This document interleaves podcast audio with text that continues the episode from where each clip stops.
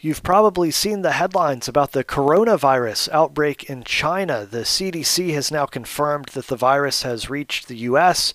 There's concern out there about a potential epidemic. I've even seen some recent market action blamed on coronavirus fears. And when you think about the possibility for an epidemic, you might think that that would be bad for stocks, but there's actually more compelling evidence in the other direction.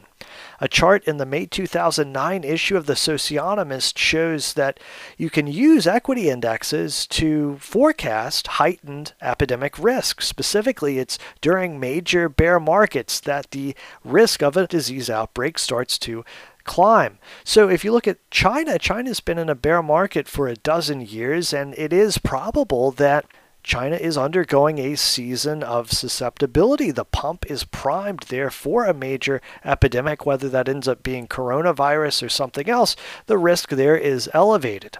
Now, in the U.S., it's a different story. We've got markets near all-time highs.